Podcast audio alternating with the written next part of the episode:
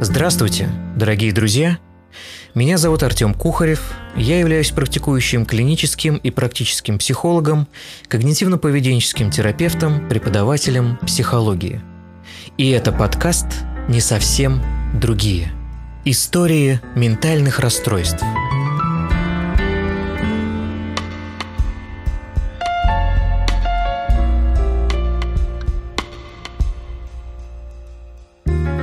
Слушайте подкаст на Яндекс Музыке, Google подкастах, Spotify и ВКонтакте. Биполярное аффективное расстройство – это хроническое психическое заболевание, которое относит к расстройствам настроения.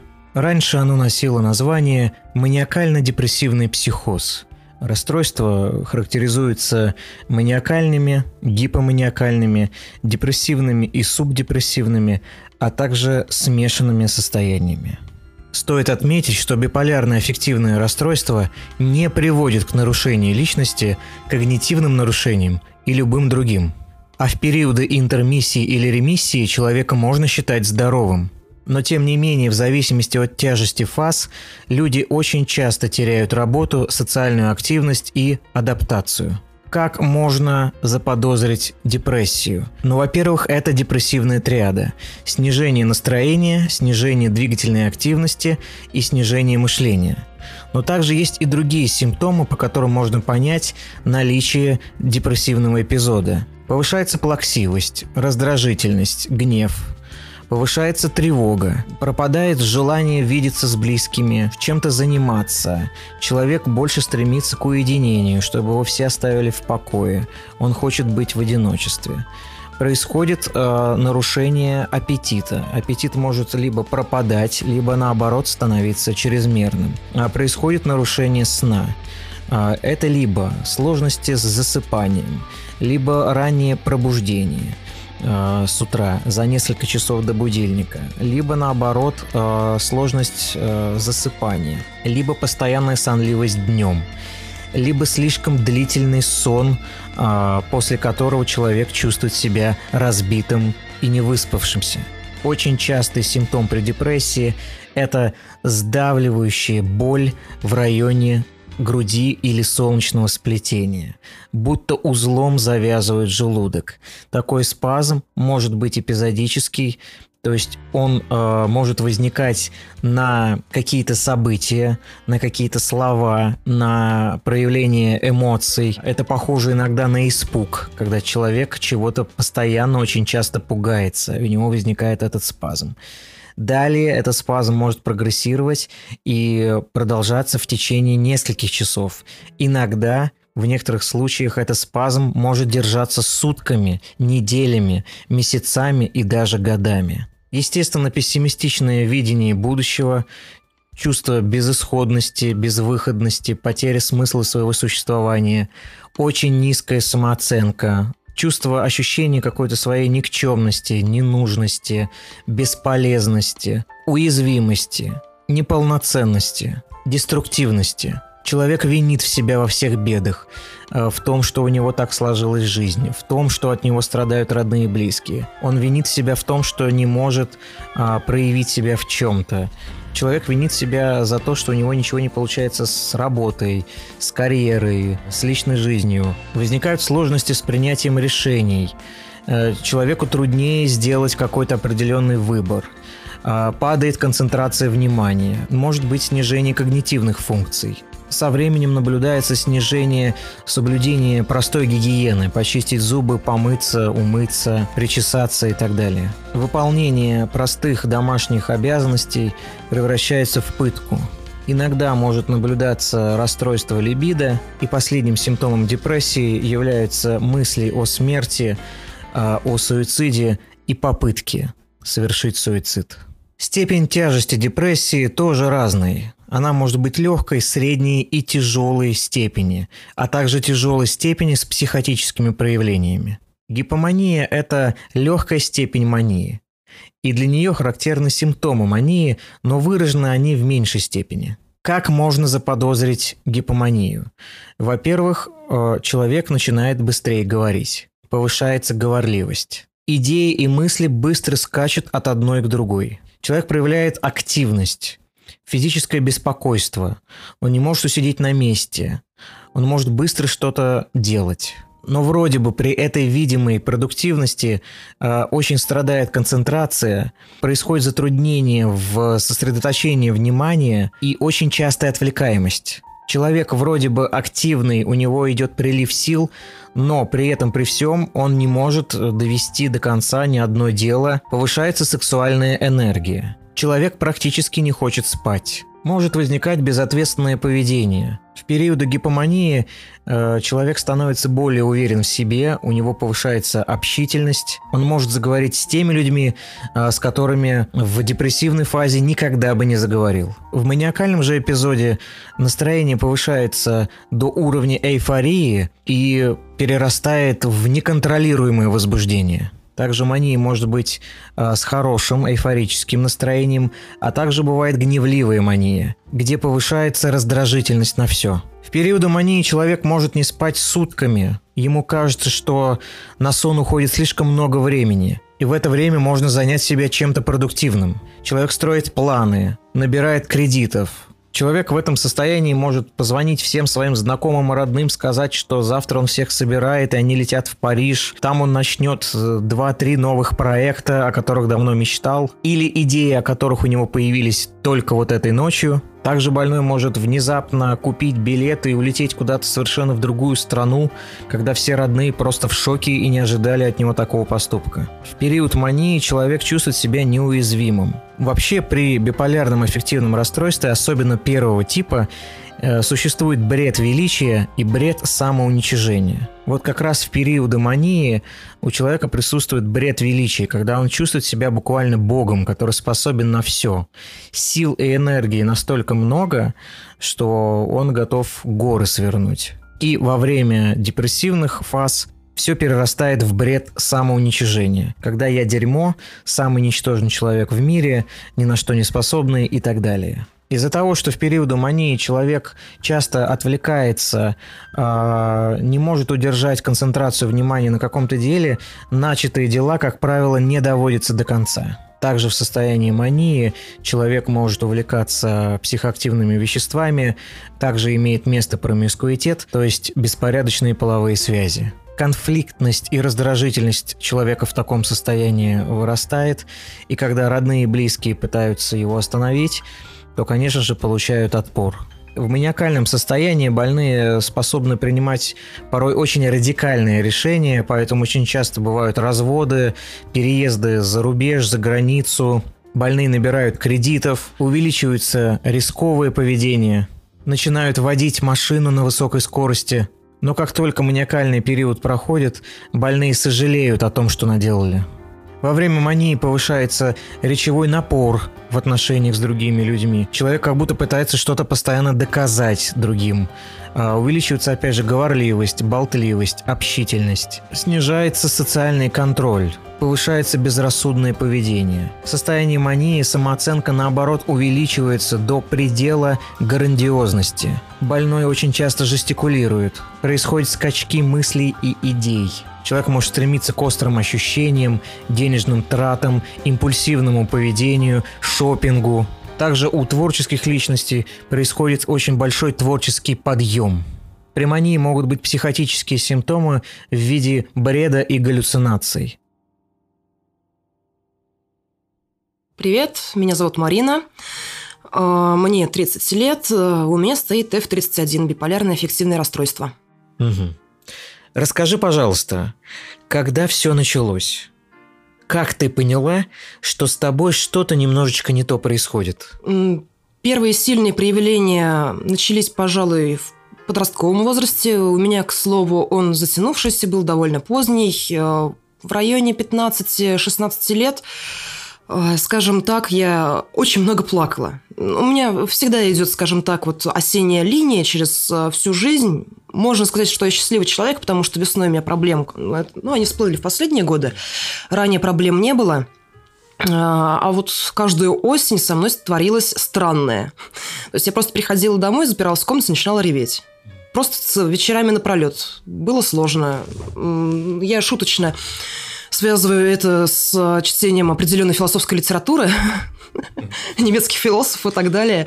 Вот. Ну а если серьезно, Просто было сложно эмоционально, сложно было находить себя в обществе. Всегда была такая вещь, что либо я в лидерах, э, либо я аутсайдер. То есть как-то вот такой средний вариант, что я просто серая мышка и просто общаюсь как все. Было редко. То есть две крайности.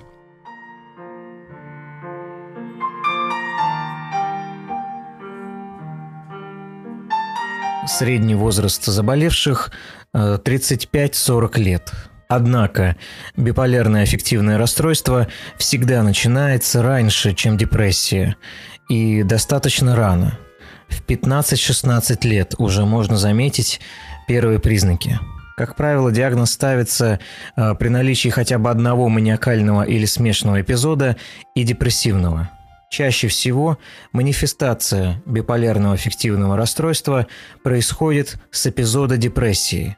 Ну и вот в подростковости у меня начались такие эмоциональные проблемы, истерики, в общем-то, это можно назвать, наверное. Сначала, сначала истерики, точнее, потом как-то вот тихий плач такой вот в уголочке. Вот. Ну и был эпизод 18 э, лет, когда я пару месяцев просто лежала, смотрела в потолок, не посещала учебные заведения, чуть было меня не отчислили. Получилось э, удержаться, скажем так, объяснить ситуацию. Э, меня там подкормили не врачи, каюсь грешен, но подкормили антидепрессантами, и поэтому по памяти могу предположить, что это была медикаментозная ремиссия, как вот сейчас это называют э, врачи уже умным языком в последние годы. Ну вот начиналось все так, и в принципе ничего и не менялось. А симптоматика? Симптомы, которые ты описываешь, ты замечала, э, с чем они были связаны? Может быть, с какими-то событиями в жизни, э, с какими-то триггерами? Или они сами по себе происходили? А, в том-то и дело, вот как у меня в этом году, вот в частности сейчас у меня есть эмоциональные качели, но это, сразу скажу, это, наверное, с биполярным расстройством мое предположение не связано, потому что у меня проблемы несколько позже начинаются.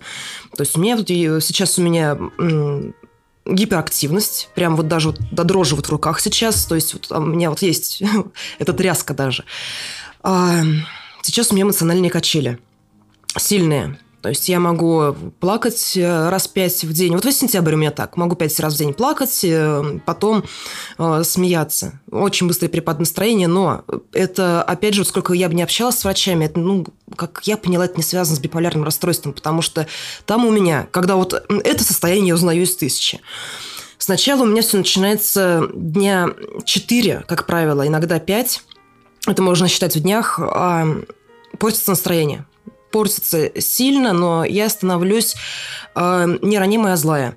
Прямо злая, агрессивная, резко реагирую на, на что угодно. На косой взгляд. Э, я стараюсь э, быть воспитанным человеком, но тут уже такие периоды начинаются, и, как я прямым текстом говорю близким, но если я на пятый, человек, э, на пятый день человека начинаю просто посылать нахуй, то, значит, скорее всего, этот период э, наступает. И обычно мне просто уже сигналят, говорят, Марин, ну тут вкусные таблеточки у тебя, кажется, лежат. И я смотрю по календарю, да, видимо, пора. Вот. Но если таблетки, нормативники, в частности, не начинать принимать, то есть у меня есть рецепт, в принципе, уже проверенный, он работает, он мне помогает. С рецептом э, все нормально, у меня не начинается депрессивная фаза. Если же я медикаменты не принимаю, полностью игнорирую, то, э, ну, во-первых, агрессия – со мной сложно общаться. Я переписку потом читаю, анализирую. Вот вы знаете, это можно сравнить с тем, как человек сходил на какую-то гулянку, такую громкую, там не знал меры, потом на утро просыпается, ему рассказывают, что он делал, и он за голову хватается. Вот насколько ему стыдно, насколько он хочет стереть все это, поменять тело, сказать, что это не я. А здесь немножко все растянуто просто не на одну ночь, да, а на неделю ну, неделя две-три. Вот. И обстоятельства на самом деле никак. Вот сейчас у меня же все замечательно. Любимый человек рядом, с работой все хорошо, а, не голодаю, развлечения есть, путешествия есть. У меня жизнь абсолютно счастливого человека. Ну, вот вопрос, а что же я реву-то? Вот почему? А у меня просто это эмоциональная неустойчивость. Вот она как-то вот сама приходит такая, привет. И вот весь месяц она у меня держится зачем-то. Я, я вот этот вопрос хочу копнуть дальше, потому что ну вот он мне пока непонятен, не знаком. Вот. Ну и есть риск, конечно, просто лечь и смотреть в потолок на протяжении месяца или даже дольше. Ну, вот у меня 18 лет был период 2 месяца, это самое тяжелое мое состояние за всю жизнь. Ну вот. Но бывали просто выпады из социальной жизни на две недели. Нет меня ни в социальных сетях, не работаю, работаю я в творческой сфере. Меня потеряли, все ищут, мол, а она же обещала, а она где, а где работа? У нас дедлайны. Я подвожу людей, подвожу свою репутацию. То есть, и поэтому я просто уже не экспериментирую. У меня всегда есть запас э, рецепт лежит, да, вот у меня есть запас э, медикаментов, и я просто не дожидаясь обычно при первых звоночках начинаю э, прием. Ну и все, и длится это, в общем недолго. Я где-то вот в середине декабря закончу прием лекарств. Хотя вообще, по идее, мне их постоянно надо принимать.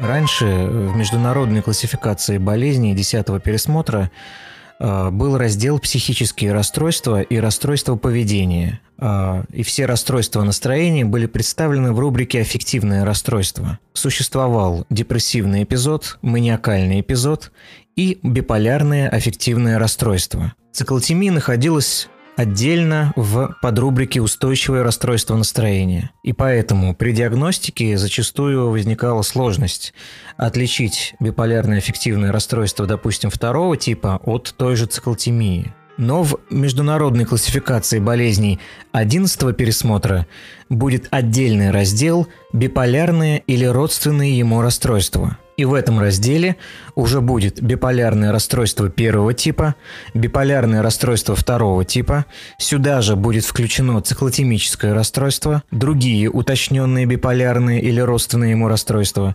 и биполярные или родственные ему расстройства неуточненные. Смешанный эпизод теперь будет находиться в рубрике «Биполярное расстройство первого типа» и подразделяться на два типа – с психотическими симптомами и без. Депрессивный эпизод теперь тоже стал разделяться на депрессивный эпизод с психотическими симптомами и без. Считается, что биполярное аффективное расстройство второго типа имеет крайне малую вероятность перерасти со временем в первый тип. Также случаются униполярные мании и униполярные депрессии, когда в основе своей есть только маниакальный эпизод или депрессивный. Между эпизодами мании и депрессии встречаются так называемые интермиссии. Он еще называется эутимный период. В этот момент появляется критика к своему болезненному состоянию и всем поступкам, которые были совершены в этот период. Как правило, интермиссия после самой первой фазы обычно является самой длительной, в среднем до 5 лет – Затем длительность светлых промежутков сокращается и составляет в среднем один год.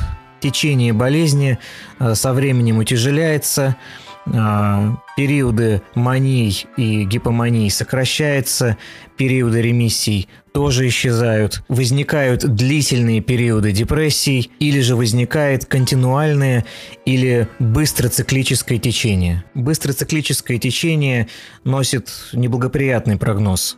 Также существуют ультрабыстрые циклы, 4 или более эффективных фаз в течение одного месяца, а также ультра-ультра быстрые циклы, возникающие в течение одного дня. Такие состояния очень тяжело поддаются лечению. И это затрудняет дифференциальную диагностику с пограничным расстройством личности, где также в течение дня присущи эмоциональные качели, резкие подъемы настроения и резкие снижения настроения – но все-таки считается, что есть критерий, по которому можно отличить биполярное аффективное расстройство от ПРЛ. Дело в том, что при пограничном расстройстве личности смена настроения, как правило, провоцируется каким-то внешним фактором, зачастую социальным фактором. Ну, например, во время какой-то дружеской встречи один из компаньонов что-то такое сказал – что очень сильно стригерило человека с э, пограничным расстройством личности, и будучи в хорошем настроении, он резко переключается и впадает в довольно-таки тяжелый депрессивный эпизод. И наоборот, человек какое-то время пребывал в депрессивном эпизоде, что-то внешнее произошло, переключение, и человек уже радуется, веселится, испытывает положительные эмоции, ему хорошо. Снова кто-то что-то сказал, или что-то он увидел, что-то произошло, что-то его стригерило, и снова э, человек начинает ощущать боль, э, тревогу, э, уныние, тоску, одиночество, пустоту, а вот при биполярном аффективном расстройстве, как правило, переключение фаз происходит само по себе, независимо от обстоятельств.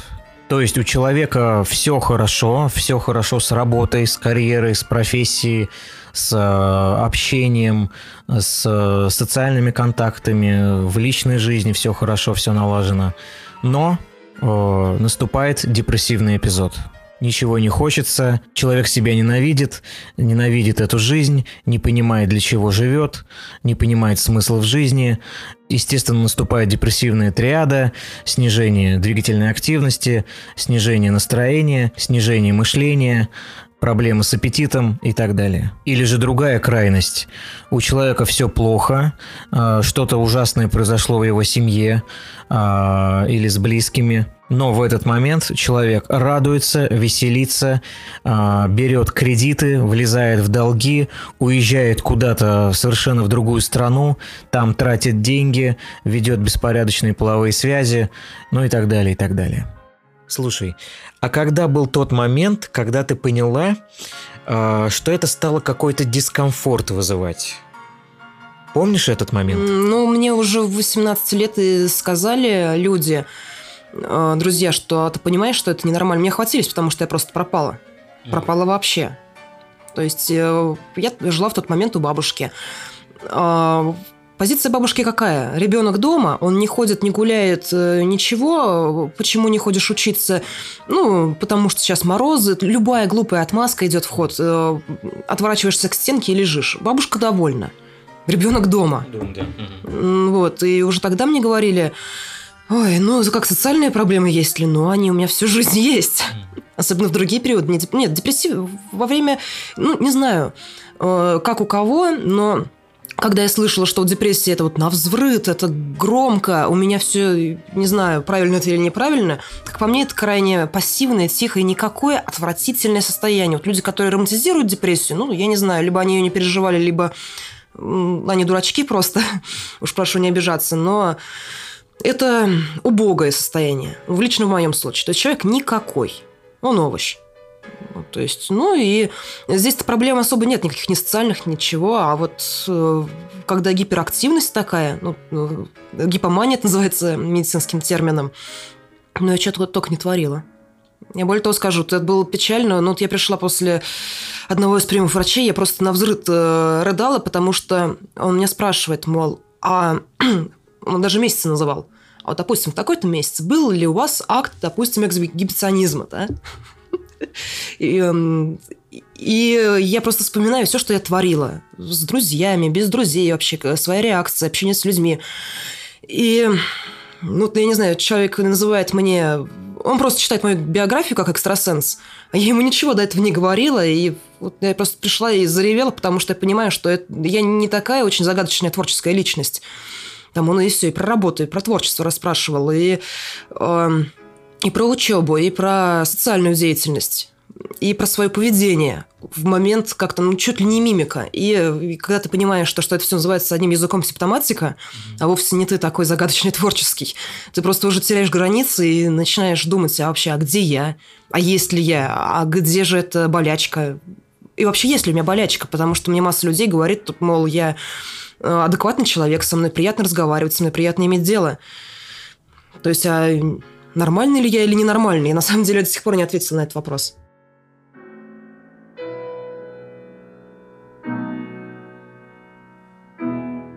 Если очень кратко описать, э, чем отличаются первый и второй типы биполярного эффективного расстройства, то при первом типе взлет настроения, двигательной активности и скорости мышления соответствует фазе депрессивного эпизода – То есть они по своей амплитуде равны. При втором же типе взлет настроения, двигательной активности и скорости мышления незначительный, а депрессивный эпизод значительный. Кстати говоря, это и затрудняет постановку диагноза биполярное аффективное расстройство, потому что в жизни человек этого не замечает и говорит, что это просто депрессия. В результате человек приходит к специалисту, и тот ставит ему рекуррентную депрессию, а на самом деле у него биполярное аффективное расстройство второго типа. Почему не замечаем? Потому что человеку с биполярным аффективным расстройством кажется, что гипомании – это нормальное состояние, как у всех людей. В такие периоды он чувствует себя здоровым, полным сил, энергии, идей, мотивации. Ему нравится это состояние, и он не считает себя больным – но когда снова наступает депрессивная фаза, вот здесь он обращается к специалисту. И если специалист невнимательно собрал анамнез и не уточнил, были ли у человека периоды подъемов, то в этом случае очень часто ставится именно депрессия. А человек сам по себе может просто упустить периоды гипомании, потому что они не настолько ярко выражены, как мании. Скажи, пожалуйста, как отреагировали близкие и родные э, на эти состояния? Ну, друзья лояльно. У нас э, ровесники понимающие, они уже... У них нет фобии вот этой, что если у тебя есть какая-то проблема, значит, ты маньяк, убийца, значит, у тебя сразу нет прав, значит, у тебя сразу больные дети, значит, сразу у тебя жизнь закрыта. При общении с одним из врачом я услышала мысль, ну, кстати, я с ней согласна, что, допустим, э, психически здоровый человек никогда не покончит с собой. Вот, ну, был такой тезис. Я, наверное, с ним даже соглашусь. И вот в Советском Союзе, да, при малейшей попытке, мало ли что, человек сразу отправлялся в места не столь отдаленные. Вот, наше поколение, оно уже в более мягкой сфере живет. Отношения нормальные. Родственники знают не все. Скажу сразу, мать, она она отрицала. Она отрицала, можно сказать, все годы, только в последние годы она сказала, мол, а вот ты знаешь, у нас вот у этой родственницы, у нее странное поведение, да, вот я за ней наблюдаю вот это и это. И вот этот человек, он лежал, вот лечился, да, вот по этому профилю. Ну, не по этому конкретно профилю, но так или иначе в лечебнице лежал. Вот. То есть и в последние годы, когда вот уже, ну, справочки, рецептики, уже все. Деваться некуда. Ну ладно, пошло признание. И даже она описывала свои депрессии. Она... До этого она говорит, ой, а ты не представляешь, какие у меня депрессии были. А как я месяцами лежала э, со взглядом в стенку. Что, опять же, оказывается, это подтверждает, в общем-то, что склонность к этому есть. Вот. А до этого, ну, известные тезисы, что все это от безделья. Там, тебе мужика нормального. Нет, причем у меня работа была, я вставала на нее в 6 утра, да, то есть в 6-6.30 к 8 на работу. То есть то, что я прям бездельничаю, нет. Я и по графику работала, и жила. Всякое бывало. А были ли такие, ну скажем, самые тяжелые моменты того или иного состояния, о которых сейчас ты можешь рассказать? Но тяжелые, на самом деле, скажу так, не, не так страшно черт, как его малюют. Страшно именно ожидание, что будет дальше. А что если? А что если у меня начнется ухудшение? А что если у меня под рукой не окажется лекарств? Я не знаю, может быть, я медикаментозно зависимая, может быть, это вот... Я не знаю уже об этом. А что... Э, вот самое тяжелое, на самом деле, это разгребать последствия во-первых, социальные, во-вторых, э, ну, если так случилось, что я выпадала из социальной жизни, скажем, на неделю три, ну, а работу никто не отменял, и как-то объяснить это нужно, ну, вот это вот тяжело было, да. А лежать, когда ты лежишь, глаза в стенку, в том-то и проблема. У тебя все устраивает, и даже, как вот я пример приводила, ну, не знаю, рядом бомба упадет, там, ты, а тебе все равно. Просто все равно. Никак. То есть такой полный дзен. Ну, ни хорошо, ни плохо, ни грустно, ни печально.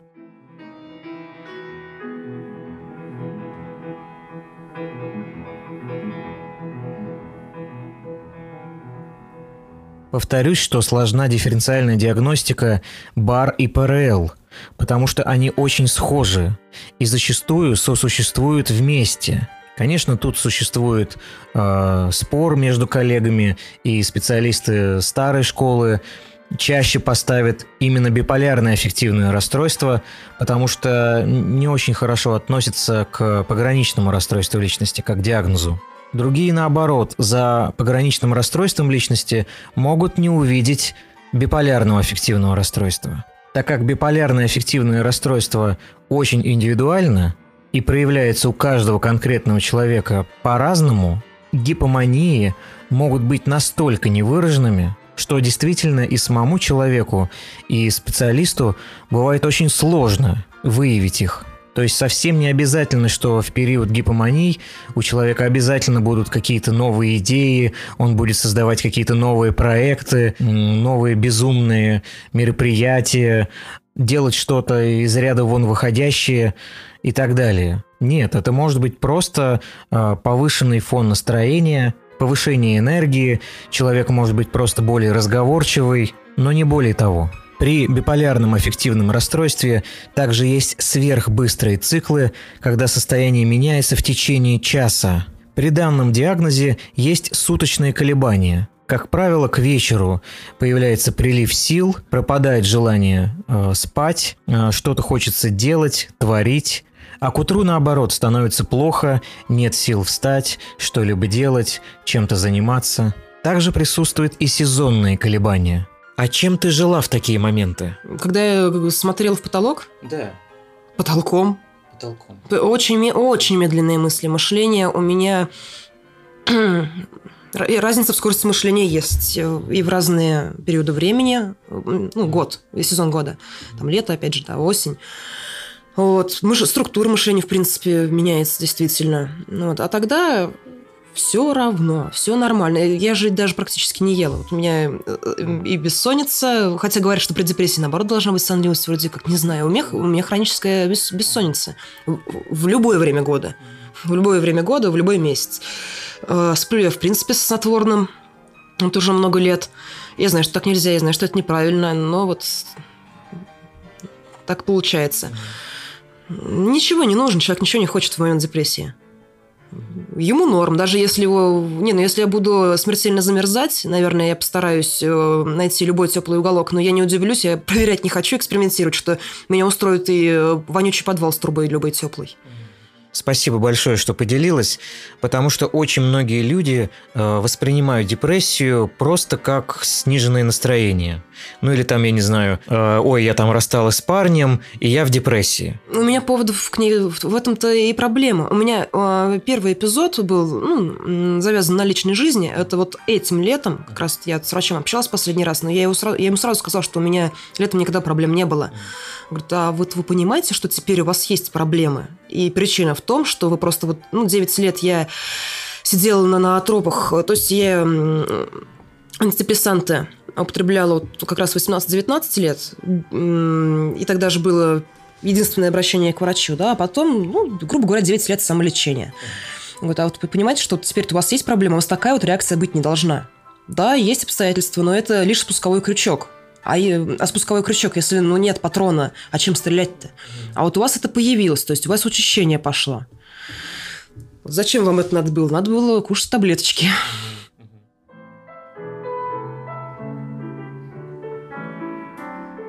Довольно высока коморбидность, то есть сочетанность биполярного аффективного расстройства с другими заболеваниями, такие как тревожные расстройства, хронический алкоголизм, зависимость от лекарственных и психоактивных веществ. Конечно же, все эти дополнительные заболевания э, являются отягощающим фактором. Распространенность биполярного аффективного расстройства составляет где-то от 0,5 до 2%. В среднем это около 1%.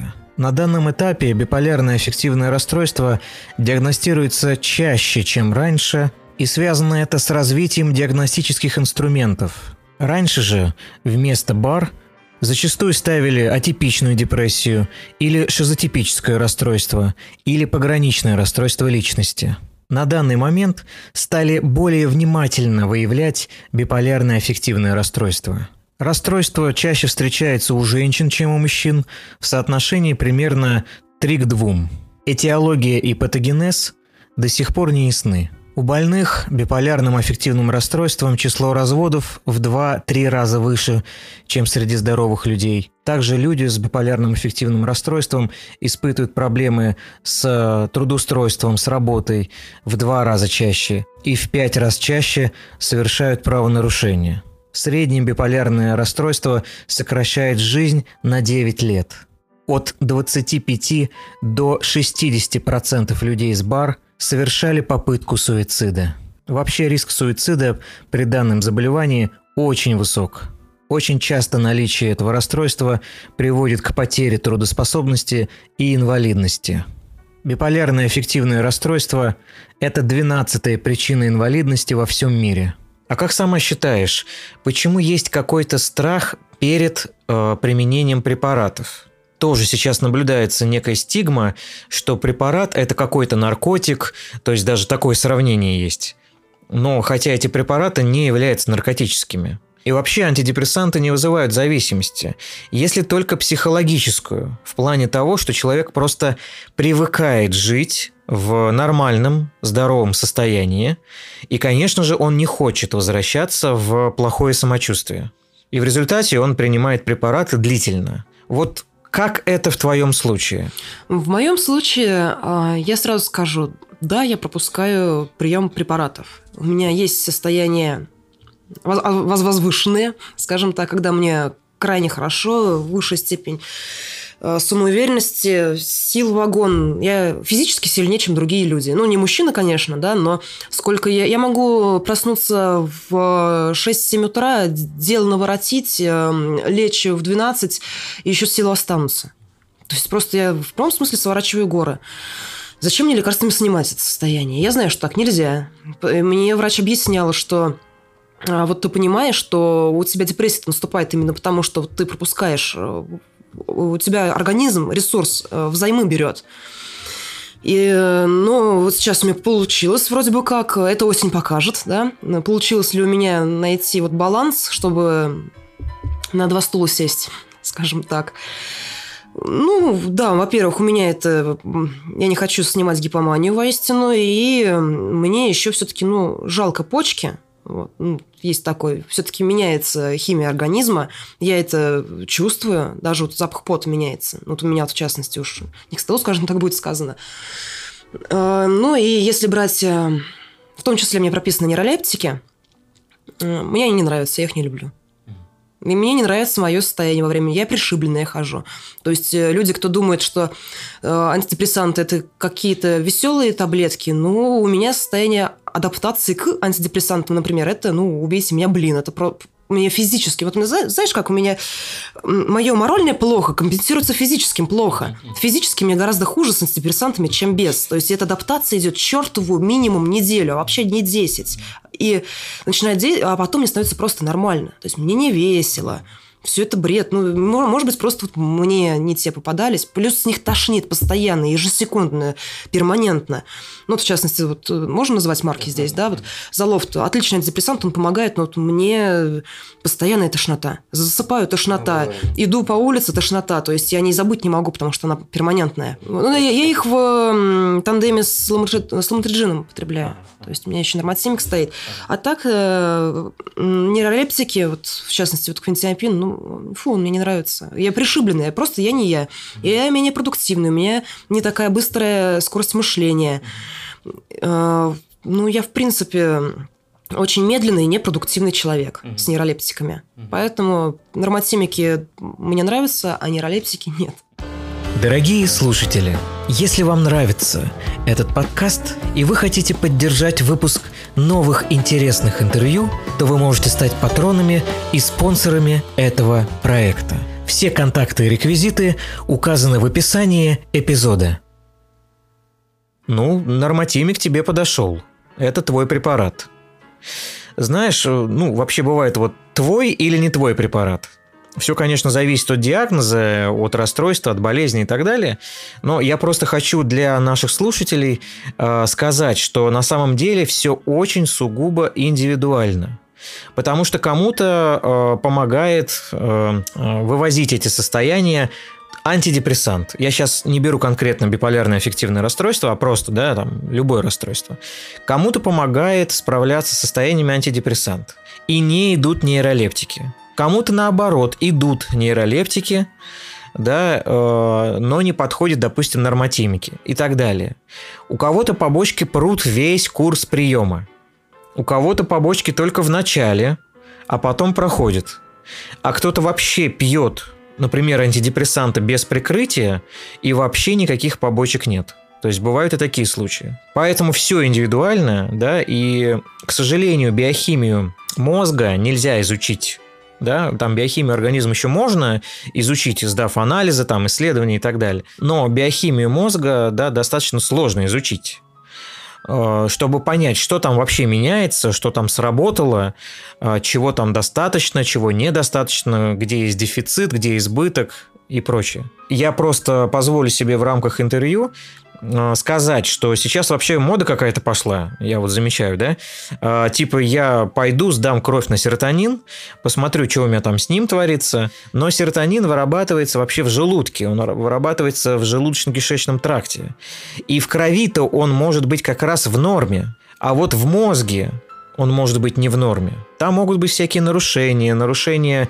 э, взаимодействия между нейромедиаторами, э, рецепторами и так далее. И вот это как раз уже нельзя изучить. Поэтому здесь не стоит чего-то придумывать, э, какие-то назначать самому себе э, без специалиста диагнозы, э, которые якобы откроют какую-то вам истину. Хорошо. Твои фазы. Как они сейчас проходят? Сколько раз в год бывает период гипомании или депрессии? Ну, скажем так, мой месяц X – это ноябрь, я на него не беру даже, ну, угу. скажем так, в добровольный отпуск ухожу и просто подстилаю уже много лет соломку. Угу. Ну, там, близкие уже привыкли, ну вот, а в остальном я просто отхожу от дел на всякий случай. Если, дай бог, что все было нормально, тогда да, можно будет э, не фанатично работать, э, чтобы ну, на всякий случай не съехать с катушек, мало ли что-то. Вот. А так, э, если все хорошо, я восстанавливаюсь к первым числам декабря. То есть у меня в декабре день рождения, обычно к своему дню рождения я уже более-менее в норме, либо ну, практически уже пришла в норму. То есть и состояние стабилизируется. Вот ноябрь – это тяжелый месяц, всегда, из года в год. Октябрь э, с переменным успехом, но обычно я, ну, вот я, в принципе, уже сейчас по половинке ламотриджина начинаю потреблять. Вот, а так, э, с середины октября я внимательна, но должно быть все нормально. Ну вот, а в ноябре я жалею себя. Лето у меня шикарная пора. А весной у меня проблем не было. У меня весной такие явно выраженные были тут только как раз получается вот э, эта весна и позапрошлая весна. Может быть, это еще совпадение, может быть, это учащение, я не знаю. Кстати, да, то есть я просто, к сожалению, ну, ну вот этой весной, да, были э, проблемы. Прошлой весной были проблемы. До этого я не вспомню такого, чтобы вот прямо какая-то вот беда случалась. Предполагается, что заболевание имеет очень сложную этиологию – Здесь играют свою роль и генетические, и биологические факторы, и влияние внешней среды, и различные психосоциальные факторы. Раннее начало болезни и поздняя постановка диагноза увеличивает риск формирования коморбидных психических расстройств и утяжеляет течение основного расстройства. Скажи, что помогало тебе? Были ли ремиссии? Каждый раз, когда я начинаю прием лекарств, в общем-то. Ну, такого, чтобы медикаментозной ремиссии не наступило, у меня не было вообще в жизни. Да, в общем-то, это единственное средство. Как, э, ну, не знаю, есть же много рекомендаций лечиться мороженкой, шоколадкой. Забавно. Прогулками. Прогулками, да. Спортом. Гугулик кормить на улице замечательно, конечно. Нет, на самом деле, сколько бы я не общалась эм, с врачами, мне не одно. ЗОЖ, он в принципе априорен, в моем случае, да, то есть э, нельзя употреблять алкоголь категорически. Ну, на праздник... я, кстати говоря, его немного, ну, на праздники потребляю. Не, ну, то есть ЗОЖ, он должен быть э, как данность. График сна, питание, то есть э, без этого будет еще хуже, но ЗОЖ не вылечит. То есть, да, ну, не знаю, сколько бы я не общалась с врачами, это все-таки медикаментозная терапия. Я ей тоже доверяю, она не подводила. Психотерапия у меня была любительская. Так, то есть вот я, не, я к врачу ни разу, к психотерапевту не ходила именно на безмедикаментозный прием, просто вот на беседу как к психологу. У меня были ИО люди, скажем так, все эти годы. Девять лет, вот я говорила, я забрасывала, да, я сделала. Мне казалось, на атроп помогают. Фенотропил, вот. Фенотропил, У меня тоже стоит, у меня до сих пор сохранились эти упаковки. И ноотропил, и нанотропил, и фенотропил. А, мне казалось, вот ничего не помогает, я фенотропил. Как я делала? Не кидайся тапками, я просто по 5-6 по таблеток э, закидывала. И вот здесь я физическое изменение состояния замечала, как mm-hmm. мне казалось. То есть, э, в принципе, работают ли на атропы, мне казалось, что работают. Mm-hmm. Психиатры это отрицают, и они говорят, что это плацебо. Вот. И, в частности, мне сказали, вот ты 9 лет на атропы э, глотала, без рецепта, без всего, без консультации, самолечением занималась, вот вроде как э, какой-то психолог тебе помогал, но вот, пожалуйста, вот у тебя теперь проблемы весной имеются, и вот мы зафиксировали летом проблему. Ну, точнее, мания это как вот, ну, еще перед интервью, э, наверное, не было. Все-таки, ну... Нет, не было мании. Я не знаю, серьезно, я не знаю, но мы с врачами говорим о состоянии гипомании. Угу, Мы употребляем этот термин.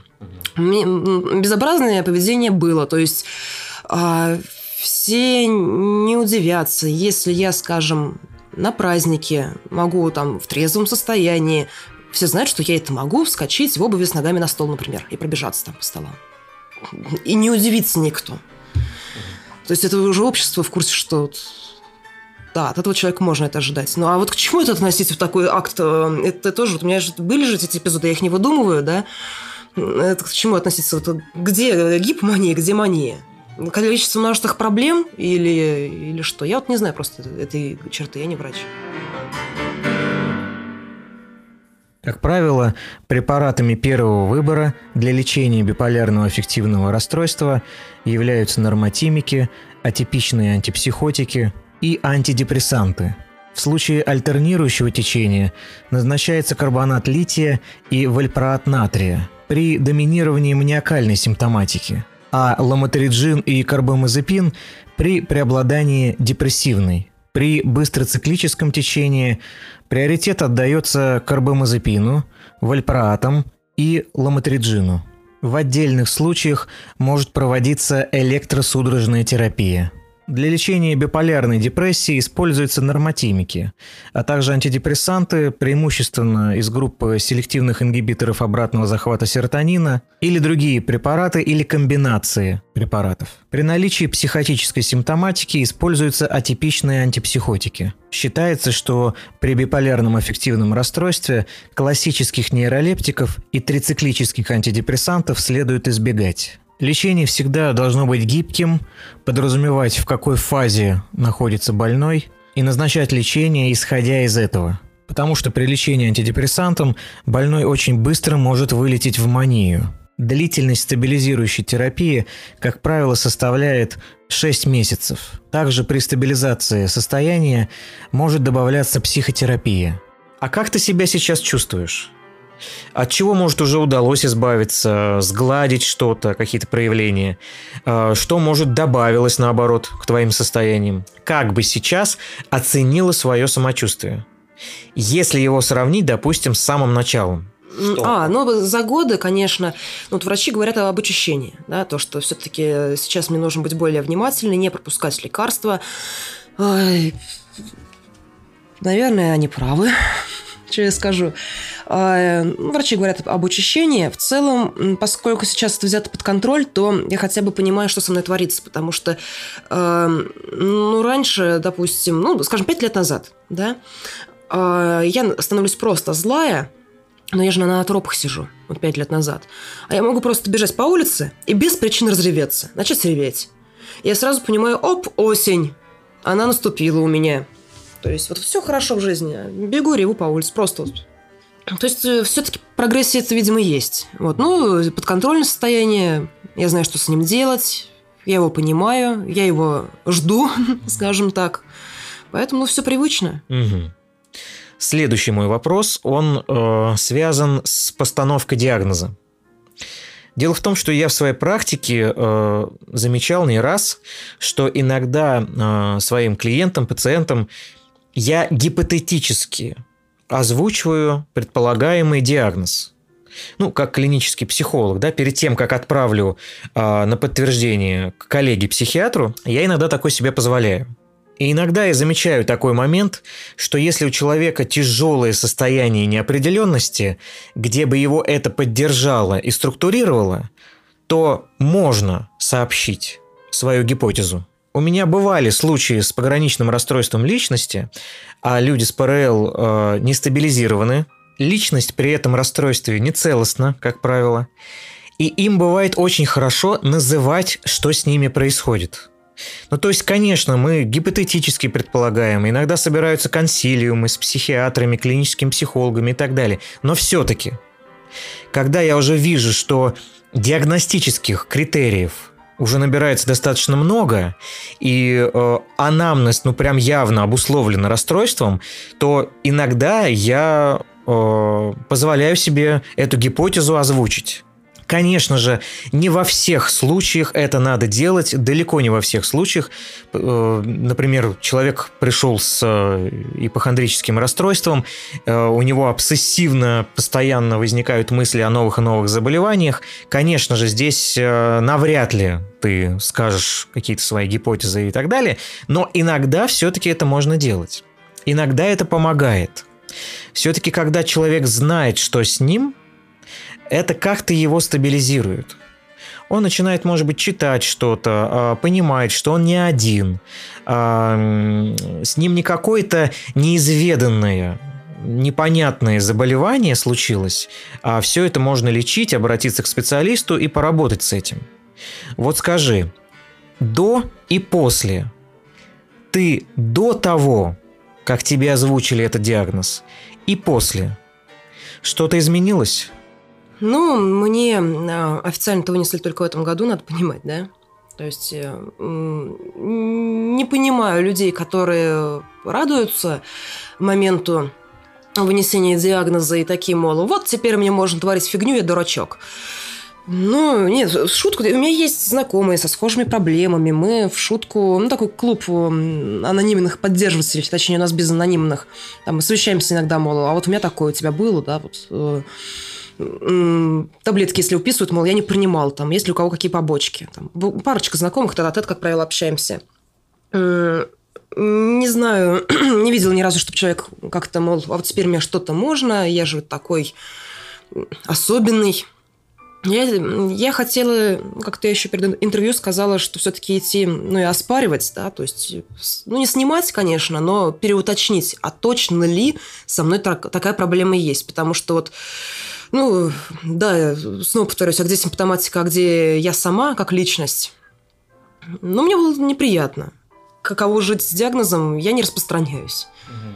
Все равно э, предрассудки в обществе есть, есть и ярлыки. От этого никуда не денешься.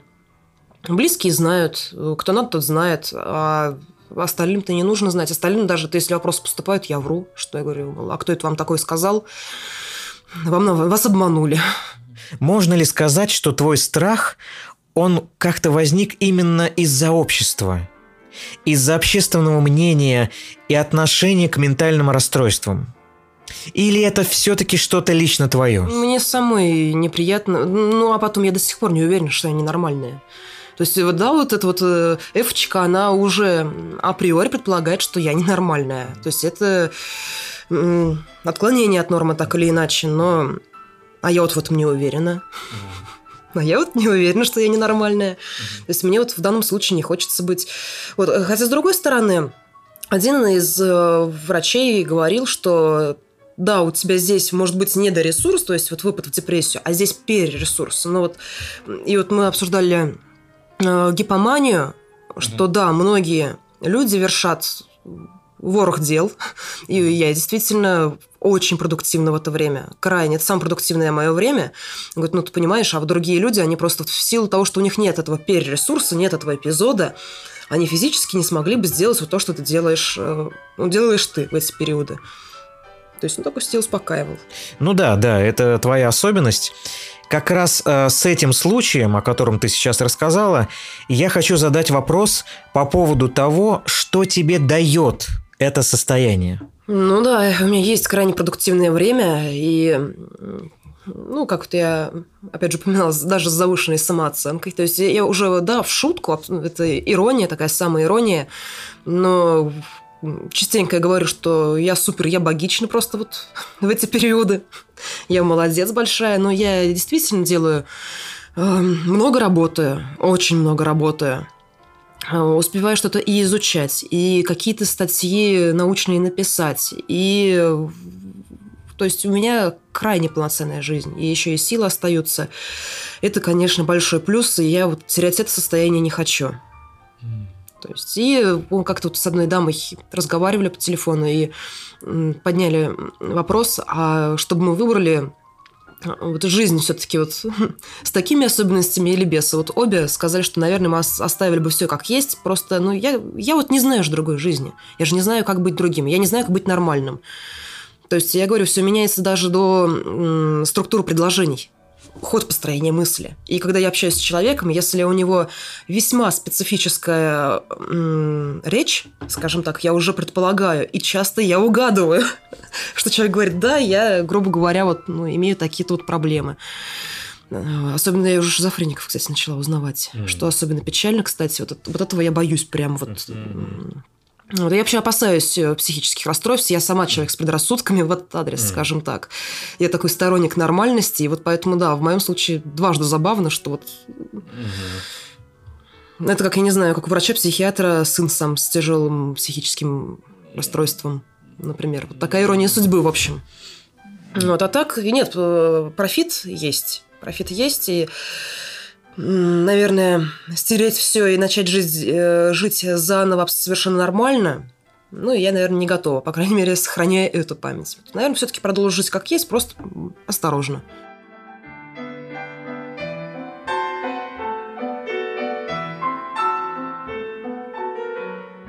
Чтобы точно дифференцировать биполярное аффективное расстройство, нужна, конечно же, практика и опыт – Биполярное расстройство никогда не ставится категорично сразу.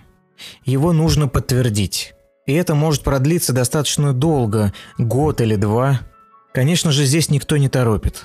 Конечно, когда у человека биполярное расстройство первого типа и четко и явно видны периоды мании и депрессии, то заподозрить это расстройство можно уже при первой встрече но, как правило, постановка диагноза требует более длительного рассмотрения.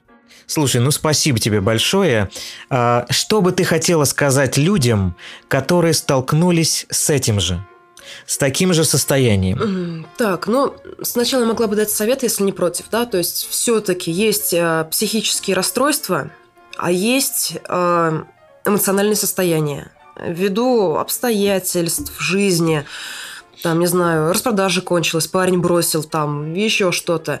Во-первых, глубоко копать и внимательно смотреть. А даже если один год э, продолжается какая-то странная штука, быть э, внимательным и разобраться здесь, ну, наверное, обратиться к, э, к специалистам, то есть понять, чтобы все-таки я имею какие-то особенности или все-таки нет. Если нет, ни в коем случае не романтизировать, не навешивать. Это не прикольная штука, сразу скажу.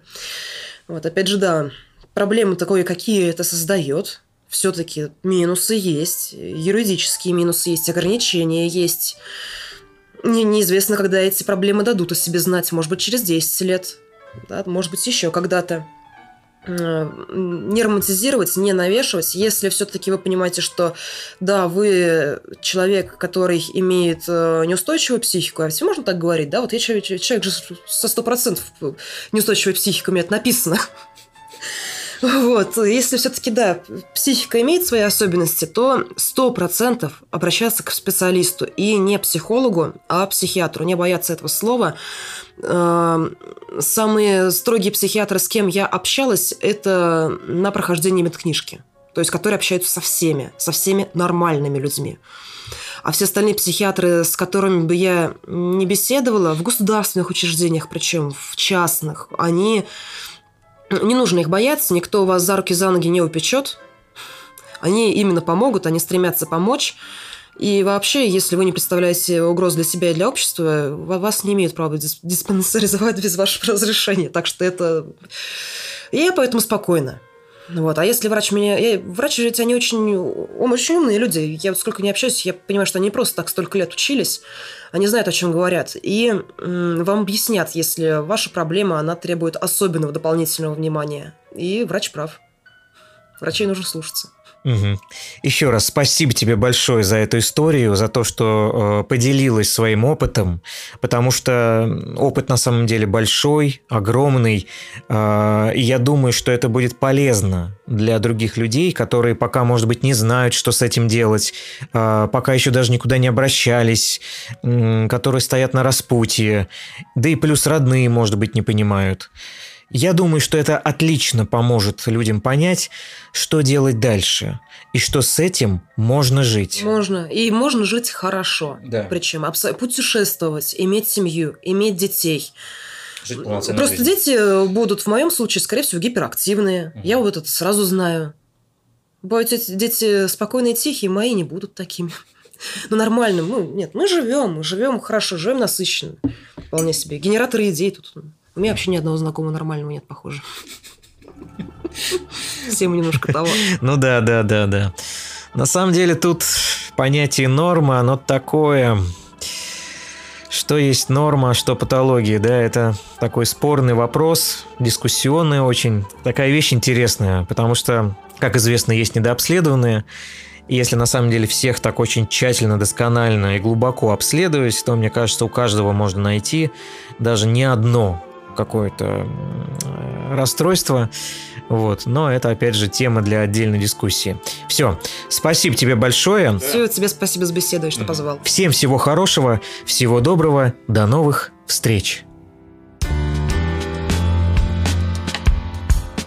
Вы слушали подкаст «Не совсем другие». Истории ментальных расстройств. В эфире звучала композиция замечательного нижегородского коллектива Тони Карапетян Трио. Спасибо вам, ребята, за ваше творчество.